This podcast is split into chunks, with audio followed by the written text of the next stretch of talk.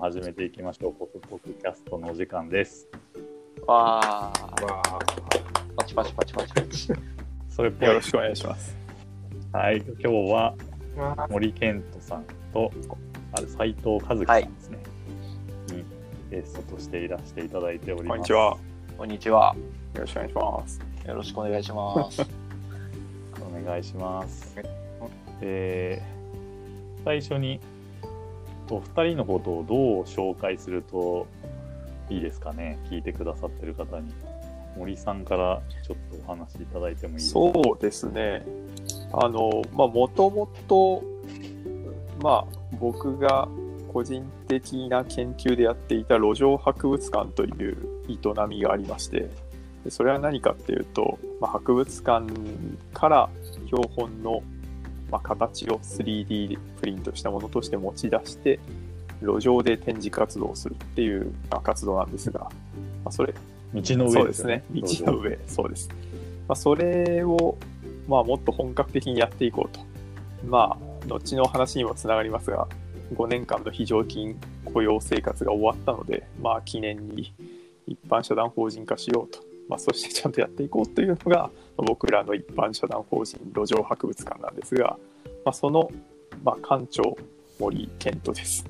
はい。館長で。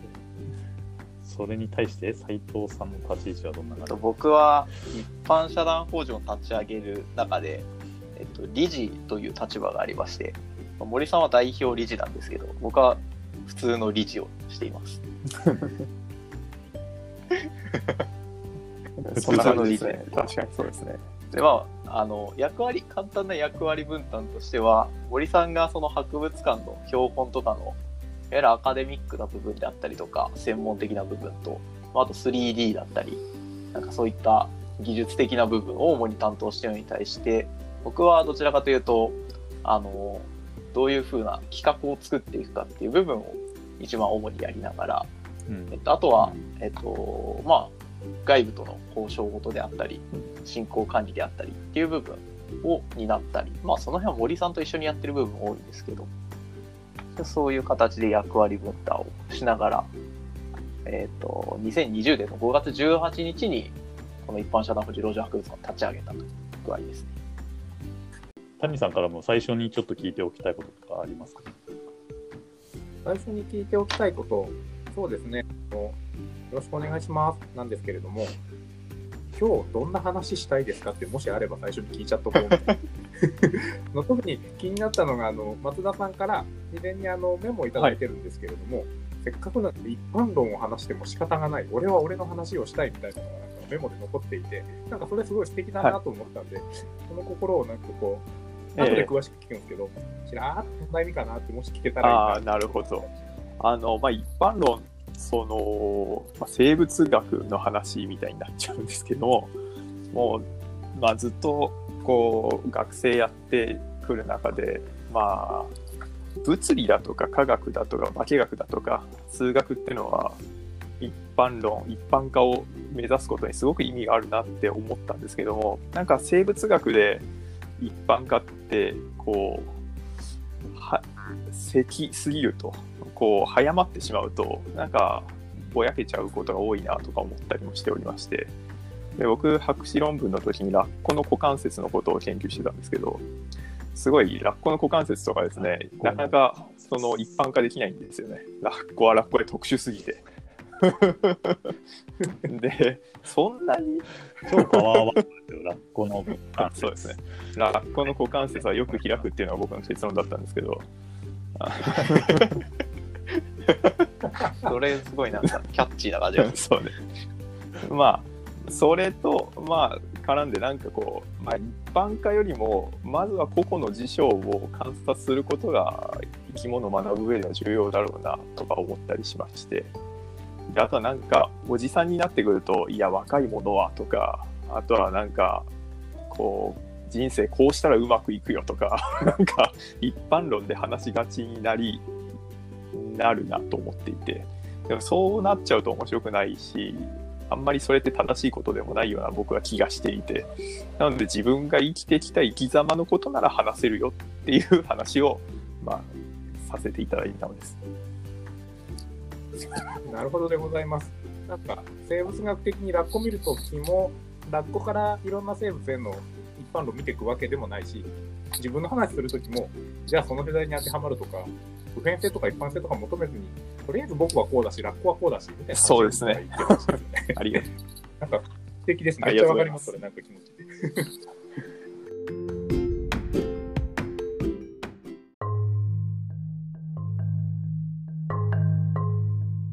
そうしたら何から聞いていきましょう。あの、今日なんかせっかくなんで、あの、お聞きしたいなと思ってた話が、えっと、大きく分けて2つあるかなと思ってて、一つはもうポスドクキャストなんで、えっと、キャリア的な話。で、ポスドクまでやられて、今、大変面白いことをいろいろやられてるところで感じてることとか、それこそ森さんならではの特殊事例的な話と、あまり一般化せずに聞けたらなっていうのが一つと、もう一個は、あの、路上博物館そのものの話が、まあ、こっちちょっと舞台になってくるかなと思ってるんですけれども、その二つかなと思ってまして、その他なんかお話になりたいこととかってあったりします？どうでしょうね。うんお話になりたいことって言われると難しい。難しい。じゃあ、適当に雑談していく感じでやってみましょうか。うんなんか僕はそれって、なんかその時思いついたことを喋るっていうのでいい気がしています。じゃあ、そうですねこんな感じでいきましょう。斉藤さんもぜひ適当にちゃちゃ入れていただけたら大変と 思います。一回やります頼みます。3回ぐらい、2回ぐらいやってみて、我々真面目になりがち感っていうのあなりがあってですね、斉藤さん、それくすごい崩してくれそう。真面目になりがちか。なるほど。なるほど。そういう、そそっちの役割ですね。ガヤ芸人的な人がいる。これラジオ、そこホストでやれよっていう話なんですけどね。ラジオでガヤって難しい。目の前にはい頑張ります。お願いします。はい。というわけなんで、えっと、そうすると森さんのまず、えっと、本当にざっくりですけど、キャリアとしては、さっきもお話しいただいてるんですけど、今、はいはい私、ホームページ見てまして、えっと、大学では、えー海洋生物資源学科を卒業されて、その後はあそうですね。感じですか？まずは福井県立大学の海洋生物支援学科っていうところに行ったんですけれども、まあ本当にどこにいたかっていう話だけをするとその後一回卒業して、えーセガのクレームサポート窓口で1年間働いてましたね全然関係ないですよお金を。を貯めるための場所でしたね、なるほど。じゃあ、さっきの次行きましょう。うんでまあその後1年間まあ何も無職の状態があってで東京大学総合研究博物館で大学院生を始めるっていう感じですね。で修士2年博士が、え4年かかってでその後卒業後国立科学博物館で非常勤職員を5年間していたという感じですかね。じゃあずっと生物の分野でっていうのは、まあ、一応、まあそうですね。まあ、でもまあ、生物に足突っ込んだきっかけのタイミングから言ったそうだね。その、まあ、裏側のというか、なぜそこにいたのかっていう事情から話した方がいいなとも思っていて、裏経歴。そうですね裏経歴。まあ、最初、僕、高校生の頃、いいですか？だんだん、どんどん話しちゃって。高校生の頃はですね、本当に、まあ、何になりたいとか、そういう話が全然なくてですね、もう、大学とか行かないとか言ってたんですけれども、まあ、えーなんか、まあでもみんな行くんだしみたいな流されるままにですね。で、親元から離れたいっていうのもあって、で、福井の方に、まあもともと実家は東京なんですけど、藤沢というか、そうですね。なるほど。藤沢かな、はい、ありがとう。はい。しっかり社長に入れてくれますね。うちか、うち、うちの、うちの実家の川崎の方が近い。そうですね。僕、菊名です。聞くなわ。大体。いや、でもな、横浜と川崎。いや乗っかれるものがない。まあ、それでですね、あの、まあでもなんか海は好きだし、で、クジラとかイルカとか好きだし、なんか海洋生物資源学科とか行ったら、まあ、イルカとかクジラとかできるかなとか思って行ったんですよね。あーで、え行ったんですけど、全然クジラとかイルカとか福井県立大学やってなくてですね。で、俺は何のためにここに来たんだろうかとか悩む、まあ、日々を過ごしたんですよね。えーただ、ええまあ、勉強はそうやってやんなかったんですけれども、まあ、一人暮らしてこういろいろ考えている中で、まあ、コスプレが趣味だったんですよね。コスプレの話になってきた。唐突ですよね。まあ、そのなんかものづくりとかやっぱずっと憧れがあってでなんか大学選ぶのにももっとものづくり系に行きたかったとか思ったんですけどまあでもえやってやれないことはないんじゃないかと思ってですね。まあ一人でもやってみたんですよね。そして案外なんとかなんか作れてですね。でこうラバーマスクとか作ってたんですよ。えーっと、ラバーマスクをものづくりやってみようと思って作ったんこですね。う。粘土で作って石膏で型取りしてラテックスを流し込んででこうマスクにするみたいなのをやっててですね、え。でその時にこう、まあ、ホラー系の映画とかのなんですかこうマスクが作りたい人だったんですが、まあ、豚のマスクを作ろうと思ったんですよね。うん、でぶーはえ、何の作品だっけ？えーそう豚。そう SAW でそうですね。うん、その人をさらう時に怪人ジグソーがですね豚のマスクをかぶって人をさらうんですけど、まあ、そのマスクを作ろうと。で作るためにはうんやっぱ豚の顔面について調べなきゃいかんなって思ったんですよね。あそうですねちょっと生物っぽくなってきでた。豚の顔面についていろいろ調べようとしたんですけど、まあ、当時の僕の情報検索能力だとあんまりうまく調べられなかったんですよね。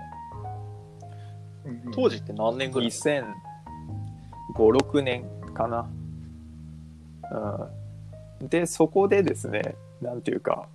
こう、やっぱり解剖学をちゃんと学ばなきゃいかんなって思ったんですよ。で、そこから、えーこう本当はドイツとかに行こうかなと思って留学費用を貯めるために、まあ、1年間あのセガでバイトしてたんですけれども。うんそうなんですよね。ドイツ本場です。でそのなんか標本技師の相川実さんっていう方がいらっしゃって。で彼とかにもコンタクト取ったりして、でどうにかしようと思ってたんですけどドイツ語が一向に勉強できなくてですね。そう。語学の壁。あと働くとですねなんかすごいお金が手元に舞い込んできてですね。なんかすっげえ遊んでしまったんですよね。スノボとか行っちゃいましたね。でこのままじゃまずいと思ってで日本で何かないかなって探した時にまあいろいろあって巡り合ったのが、まあ、東大の遠藤先生だったんですよねでそこから遠藤県に入ってこう、まあ、修士博士と入ることになったんですけど、まあ、そもそもの動機がコスプレのための、まあ、リファレンス探しなわけですよね。そうですね、そんなのリファレンスって何そうですね。参参照照、参考資料って感じですかね。うん。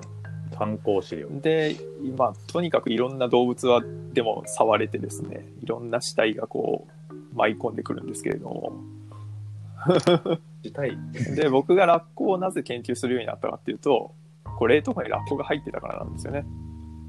うん。で、先生にこれやったらいいって言われたんで、あ、じゃあやりますって言ってラッコを始めて。で、一応それでラッコで博士まで行ってしまったものの、うっかりうっ。かり。いや、なんか修士2年だと満足できなかったんですよ。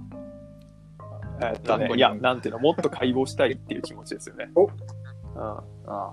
標本の豚のあのものづくりのサンプルが足りなかったっていう話ではなくて、うですね解剖がした。もうちょっとこう。う、なんか2年じゃやりきれないって感じがして。うん、でもその後プラス4年だともうお腹いっぱいになっちゃったんですけど。若干スルーされてますけど、冷蔵庫にラッコ入ってないですかね。よかった、拾ってもらえて。そうですね。ちょっと拾いきれない。ああまりに何度も聞いてたから、ガヤルのポイントじゃなかった。えっと結構あのリスナーの人びっくりするの。ブルーシートでスマキになってね。そうです。そういう。そういう場所の。遠藤犬がもうちょっとあれか。もしかしたら、どうどういう研究をしてるのかみたいな。どういう研究をしてる人たちがいるのかをなるほど。なるほどわか。るのかな。まあ、遠藤犬についてあんまり深く話すと、こう、博士の頃の、闇の闇の時代。ちょっとあの遠藤先生のキャラクターに乗り込、なるほどね飲み込まれてしまいそうなのそうですね。まあ、たくさん死体がある研究室なんですよ。なんかもうちょっとさ生物の研究をしてるからいろんな動物の死体が集まるそうだねぐらいろんな動物の死体が集まる。う んまあ、まあ。まあ、でもね、本当にいろいろ動物は解剖させてもらえて、うん、ただもう実は博士終わった時にはもう解剖とかやりたくねえとか思ったんですよね。うん。お腹いで僕自身がですね文章を書くのが本当に苦手だということをまあ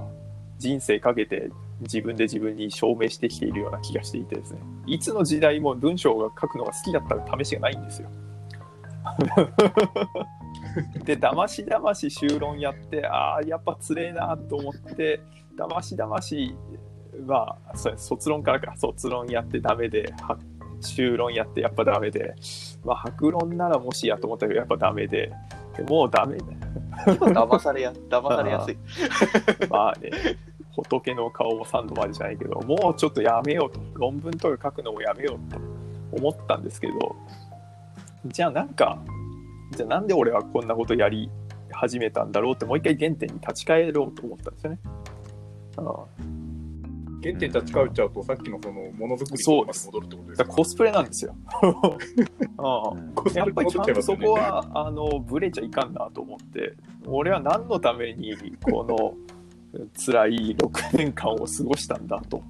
それはコスプレなんだろ。うって思ったんですよね。まあでもお金もないですし、まあせっかくというか誘っていただいて 国立科学博物館で非常勤もさせてもらえることになったので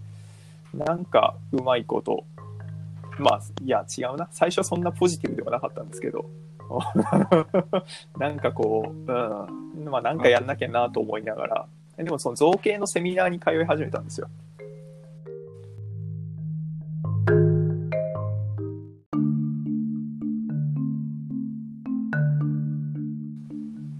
れはもう価格に行かれてからっていうことなるほど。そしたら一旦ここでちょっと、ええ一旦一段落してみて、えっと、ここまでが結構まあ前段なんですけど、前段とかめっちゃ盛りだくさんで、コスプレから、取れ高ありすぎますよね。で、豚の仮面を作ることになって、サンプルが欲しいから、でも海洋生物でクジラやイルカができなかったから、ラッコに行き着いたみたいな死体がいっぱいあって冷蔵庫になった。ところまで来てて、で、その後あの、価格に行かれるわけですよね。はい、であの価格から先のキャリアが多分その、まあ、ポスドクっていう意味でも結構面白いなと思っておりまして、で今日のキーワードの一つに、えっと、アカデミアとそうじゃないけどなんかこう研究領域に近いところにいらっしゃる、学術領域に近いところにいらっしゃるっていう話があるのかなと思ってるんですけれども、えっと、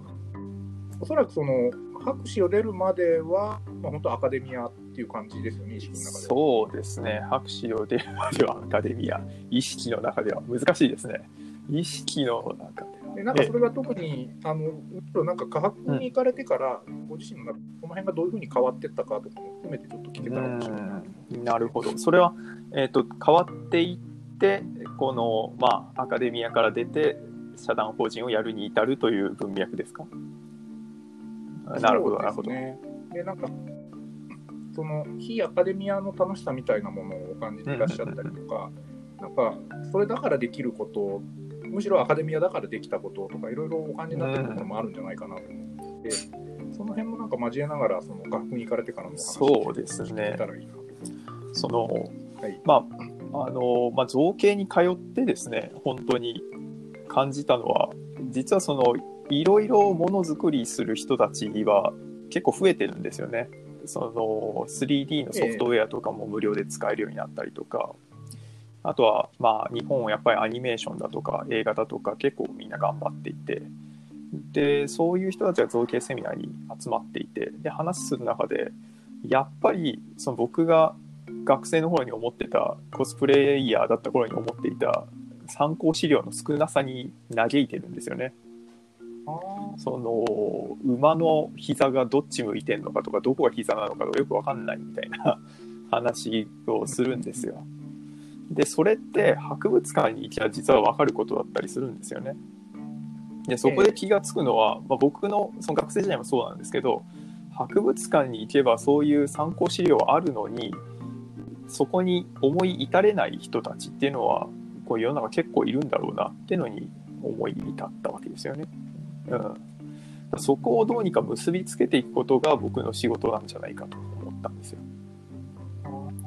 だから、えちょうどだから、価格に行かれたのが2015え、年そうですね、2015年ですね。ついこの間までの5年間、価格にいらっしゃって、確かに時代背景的にもちょうどその 3D プリンターとかが結構一般的になってくるタイミング、で、ネット検索かけたら情報がいっぱい入るタイミングなんだけれども、みんなその、なんだろう、豚の仮面作ろうとしたときにリファレンスがなかったみたいなことがみんなに起こってたってこと？そうですね。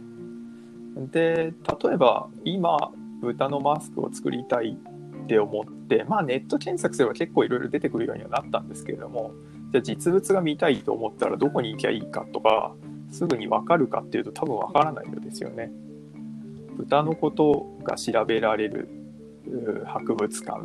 とかなかなか出てこないんですよ。で、科博に行けば豚のことが分かるかっていうと、僕はそこまでなんか自信を持ってるもう豚の全てが分かりますとか言えないわけですよね。で、まあ、一つ、うん、そうですね、話す順番が難しいですけれども、もうアカデミア、研究界隈にいる人、研究者って呼ばれてる人たちは、博物館に行くと、こう、標本に触れられるんですよね。それは、ま、バックヤードに入れるからですね。で、豚が死んだら、豚を解剖しに博物館に行けるわけですよ。だから、こう、好きに、その、まあ、えー資料と戯れることができる。でも一般の人にとっての博物館ってそうではなくって、言ってしまえばディズニーランドみたいなもので、こう行ったら、向こう側から与えられる情報を、まあ、ただ、こう、浴びるだけみたいなものなんですよね。で、僕はそういう博物館にあまり、もともとずっと魅力を感じていなくてですね。だから、あんまり学生の頃も博物館とは行かなかったし、それこそ、修士課程で、まあ、総合研究博物館という博物館界隈に上品とするまでは博物館ってあんまりこう馴染みのない世界だったんですよね。どうにか言ってしまえばアカデミックと非アカデミックとの壁っていうのを博物館界隈で壊していきたいっていう気持ちが僕の原動力なんですよね。だから先ほど谷さんがおっしゃっていたようになんかこう博士まではアカデミアでこの5年間で何かが起こって変わるというよりかはもともと僕は多分非アカデミアの場所の人間でそれがまあ間違って入ってしまったというかそうちょっと目指す部分が違うんだろうなと思うんですよね。そのうん。それでいくと、なんか、立ち位置としては、すごくアカデミアに近いところを取ったりとか、あるいは普及展開ができるような教育的な要素も含む博物館に行かれたりとかっていうのはあったにせよ、立ち位置はいろいろ変わりつつも、もともと一貫して興味がどこにあったかっていうとコそうですね。スプレだし、っていうところになっていくし、だとすると、そのコスプレの材料がもっと世の中にいっぱい広まっていったらいいのにみたいなモチベーションは多分一貫してずっと通ってる、通ってらっしゃるんだろうなっていうふうに今聞いてて、ありがとうございます。そうですね。まあ、途中でやっぱりブレールというか、そう何のために俺は研究しているんだろうかとか分からなくなる時期も修士博士を通してあったりはするんですけれども、でも、まあ、戻ってこれたなっていう気持ちでいますね。うん、ありがとおかえり、おかえり。お帰りって感じですね、本当に。う。うんいやー、長かったよ。いやーなんか言葉選ばないで言っちゃったら、本当にクジラやイルカ興味あったけど、何かそのクジラやイルカについて解き明かしたいかとか、ラップについて解き明かしたいかって言ったら、そっちのモチベーションっていうよりもっていう感じそうですね。まあ、ですよ単純なんですよ。本当触れたいっていうだけなんですよね。その近くで触りたいっていう。それなんですよね。知識欲というよりかは、なんかその、言ってしまえば支配欲みたいなものかもしれませんね。うんうんその手に入れたい。ガラス一枚、ガラスあるのが嫌だみたいな。うん、いや、まさにまさに。コスプレする材料は見ただけじゃなくて、触って形も確かめそうです。まさにまさに。で、なんかこう置いてあるじゃないですか。で、大抵なんかうんうん、こう、こう頭が上向いて置いてあったりするわけで、じゃあ裏側どうなってんだよとか、その言ってしまえばですね、博物館その、まあ、展示を作った人間の視点でしか見せてくれないわけなんですよね。これはこう見せたいとかこういう切り口で語りたいとか。でも博物館の資料ってもうすごくもうその1個だけあれば1日その1個の資料と向き合って過ごせるぐらいの情報量が本当あるはずなんですよ。でその1個の資料の奥深さみたいなのをもっとこう引き出してあげたいしそういうものを引き出す見方ができる人たちに増えてほしいなと思うんですよね。ラッコの股関節6年間使っちゃった。1個の資料で1日ってレベルじゃない。だってラ今のラッコのってなんかすごい面白いなと思っていて、えっと多分その学術アカデミアのための特に生物のまあ死体とか、まあ、言い方がサンプルとか標本っていうのは、その基本的に学術を前提にすると何か明らかにしたりとか、そういうもののために使われるっていう前提があってそういうための見せ方になっちゃうと思うんですけれども、見方を変えたりちょっと学びの材料にしようとか遊びの材料にしようってなった瞬間に、いろんな使い方いろんな触り方ができるよねでそこから得られるものって多分学術は違った意味合いがあるものだよねっていうことなのかなそうですね。そう思います。でもっと言ってしまえば学術って何だろう？研究って何だろうかって思った時になんかよく車輪の再発明を批判的に言う人たちとかもいたりはするんですけれどもでもその再発明する自分で発見するっていうのはもうそれは一つの喜びだしエンターテインメントでもあるしそこをもっといろんな人が体験してもいいんじゃないかと思うんですよね。つまりすでに分かってることだけどそれを世間では知られてることをあたかも自分が見つけたような追体験ができるみたいな場面、でなんかこう世間で分かっているように言葉になっているものっていうのはその発見の一部のトリミングでしかないと僕は思うんですよね。でそれを実感を伴ってこういうことかって思った時にはその言葉にはなっていないもっと深い部分をその人は体験できているはずでそれはもしかしたらその知識のアップグレードにもつながるだろうなと思うんですよね。で、ええ、ただ知ってると実感してるの違いがそこにあるみたいな。でなんかこう世の中もうほとんどのことは分かってるんでしょうみたいな なんか科学疲れとか言われたりするかもしれませんけどなんかそういうのってその発見の楽しみその日常では本当にその死体に出会うなんていうことはなくなってきている時代ですし、まあ、特にこの関東近辺とかはあなんかその隠蔽されるというかなんか本当に日常っていうのはカチッと決まりきっているみたいなところから脱却するためのよすがに博物館はなれるんじゃないかと 思うのですよね。なるほど。